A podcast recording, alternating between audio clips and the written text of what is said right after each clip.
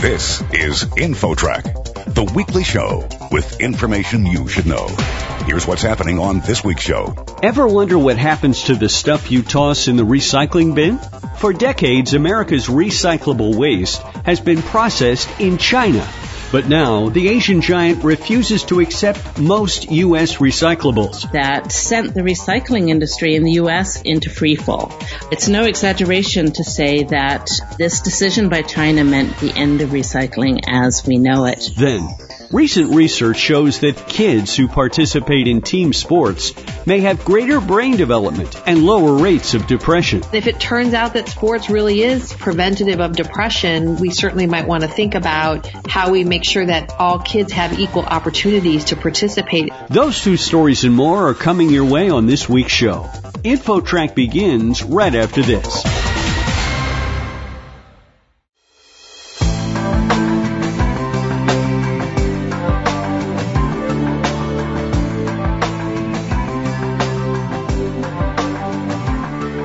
InfoTrack, the weekly show with information you should know. Here's your host, Chris Whitting. If you're like most Americans, you separate recyclables for disposal. But are those items actually recycled or dumped in landfills? The answer may surprise you. Here with the story, InfoTrack's Roy Mackey. Roy? Thanks, Chris. Our guest is Kate O'Neill, an associate professor in the Department of Environmental Science, Policy, and Management at the University of California, Berkeley, and she's here to discuss the surprising state of recycling in America and what consumers need to know. So, Professor O'Neill, many consumers may not be aware of the changes in the recycling world, particularly as they relate to China. So, tell us what's going on. Well, not many people know that until a year ago, most of our recyclables actually went to China. About 50% of what we threw into our recycling containers was baled up, put on container ships and shipped off to China where it was destined to be reused in China's booming manufacturing sector. In July of 2017, China announced suddenly that it would no longer be taking this plastic or paper scrap. And that sent the recycling industry in the US and other countries into freefall.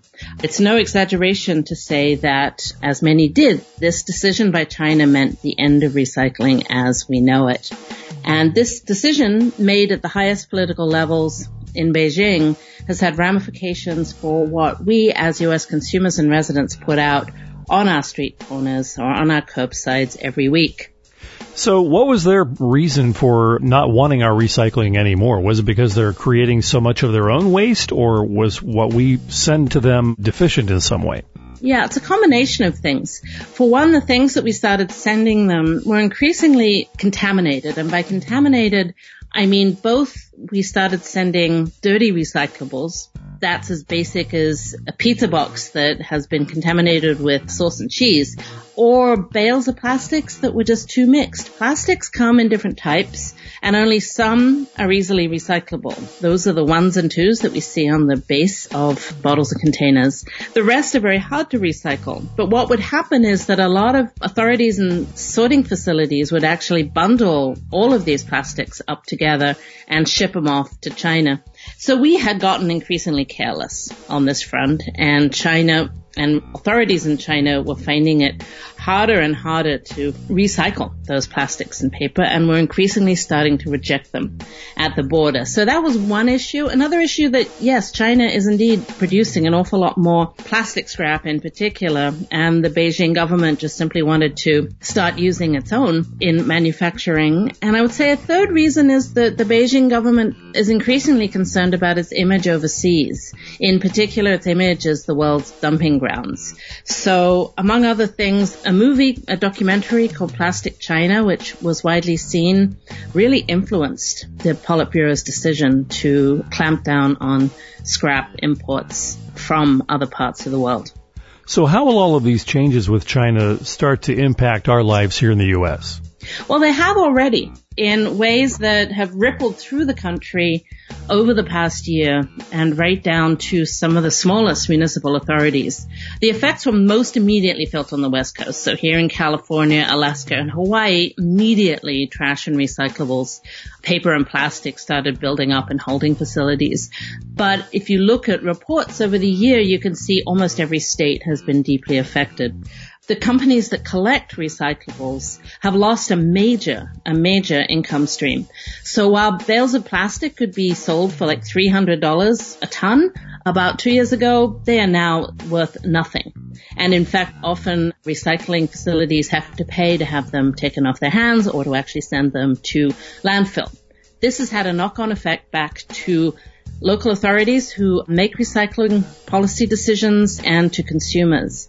So in many municipalities, what we've seen, particularly from the point of view of consumers, is a rise in prices and a change in what municipalities will accept, what kinds of plastic, what kinds of recyclables. And that's been pretty fundamental for many communities. Other communities, other policy makers have simply stopped or not implemented recycling policies and practices.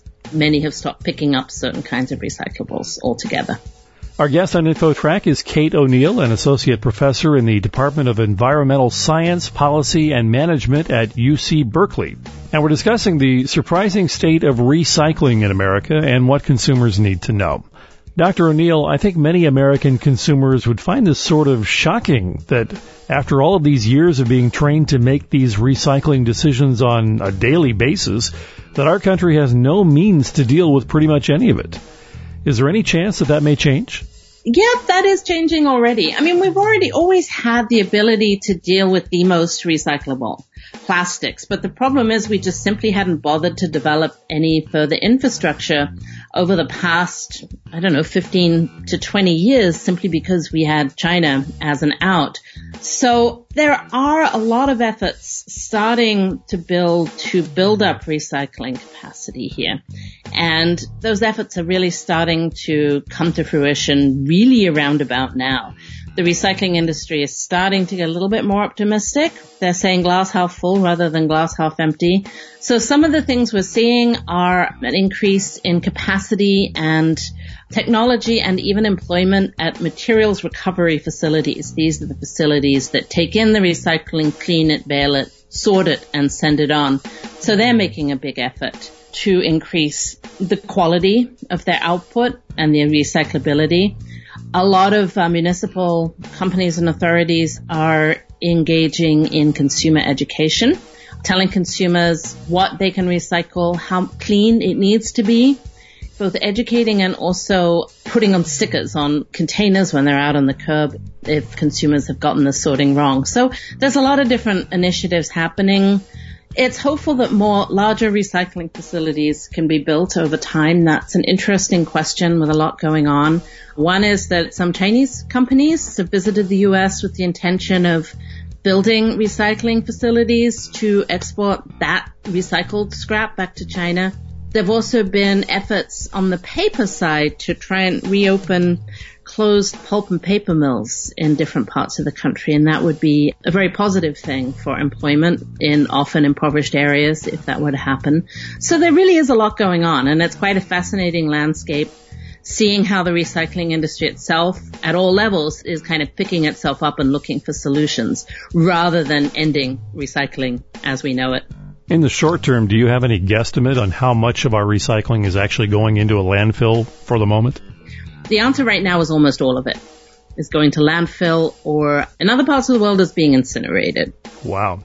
Is there any yeah. danger that consumers may just decide, hey, in light of this news, why should I even bother? Yeah, that is actually happening too, which is sad, I think. I've even heard recycling experts say that they are just giving up on recycling and I still think it's a useful practice. And it's not to say that just because we've got problems with certain kinds of plastics, that nothing else is being recycled. I learned recently that in fact packaging cardboard corrugated cardboard is actually still being shipped to China because it meets their standards. So that's something that's recyclable. Again, plastics ones and twos, if they're properly cleaned, will be recycled. Otherwise, they're working hard to rebuild capacity and also to rebuild markets, to build markets for recycled products. That's a tricky one because on the whole, U.S. consumers have been fairly resistant to certain kinds of recycled paper and plastic. And that's something that is going to have to change if we're going to build our recycling capacity and keep recycling over the longer term. So, Dr. O'Neill, any final words of advice for consumers? I would say check out what your local authorities guidelines are and try to follow them. To go back to the pizza box example, which everybody asks about, some recycling authorities will take them. You need to check, but the best thing, if they're contaminated, is rip off the lid, throw that away, and recycle the rest of it. The other piece of advice I would have is don't engage in what we call wish cycling sometimes people think, oh well, maybe I can recycle it, so I'll throw it into the recycling bin. In fact, that could contaminate the whole load. So for consumers, if they're in doubt, unfortunately, throw it into the landfill bin. Interesting information and certainly very important. Dr. Kate O'Neill, Associate Professor in the Department of Environmental Science, Policy and Management at UC Berkeley. Thank you very much for joining us today. Thanks so much. And for InfoTrack, I'm Roy Mackey. Next, sports may not only build muscles, but the brain too. That story coming up. Don't go away. InfoTrack will be back right after this.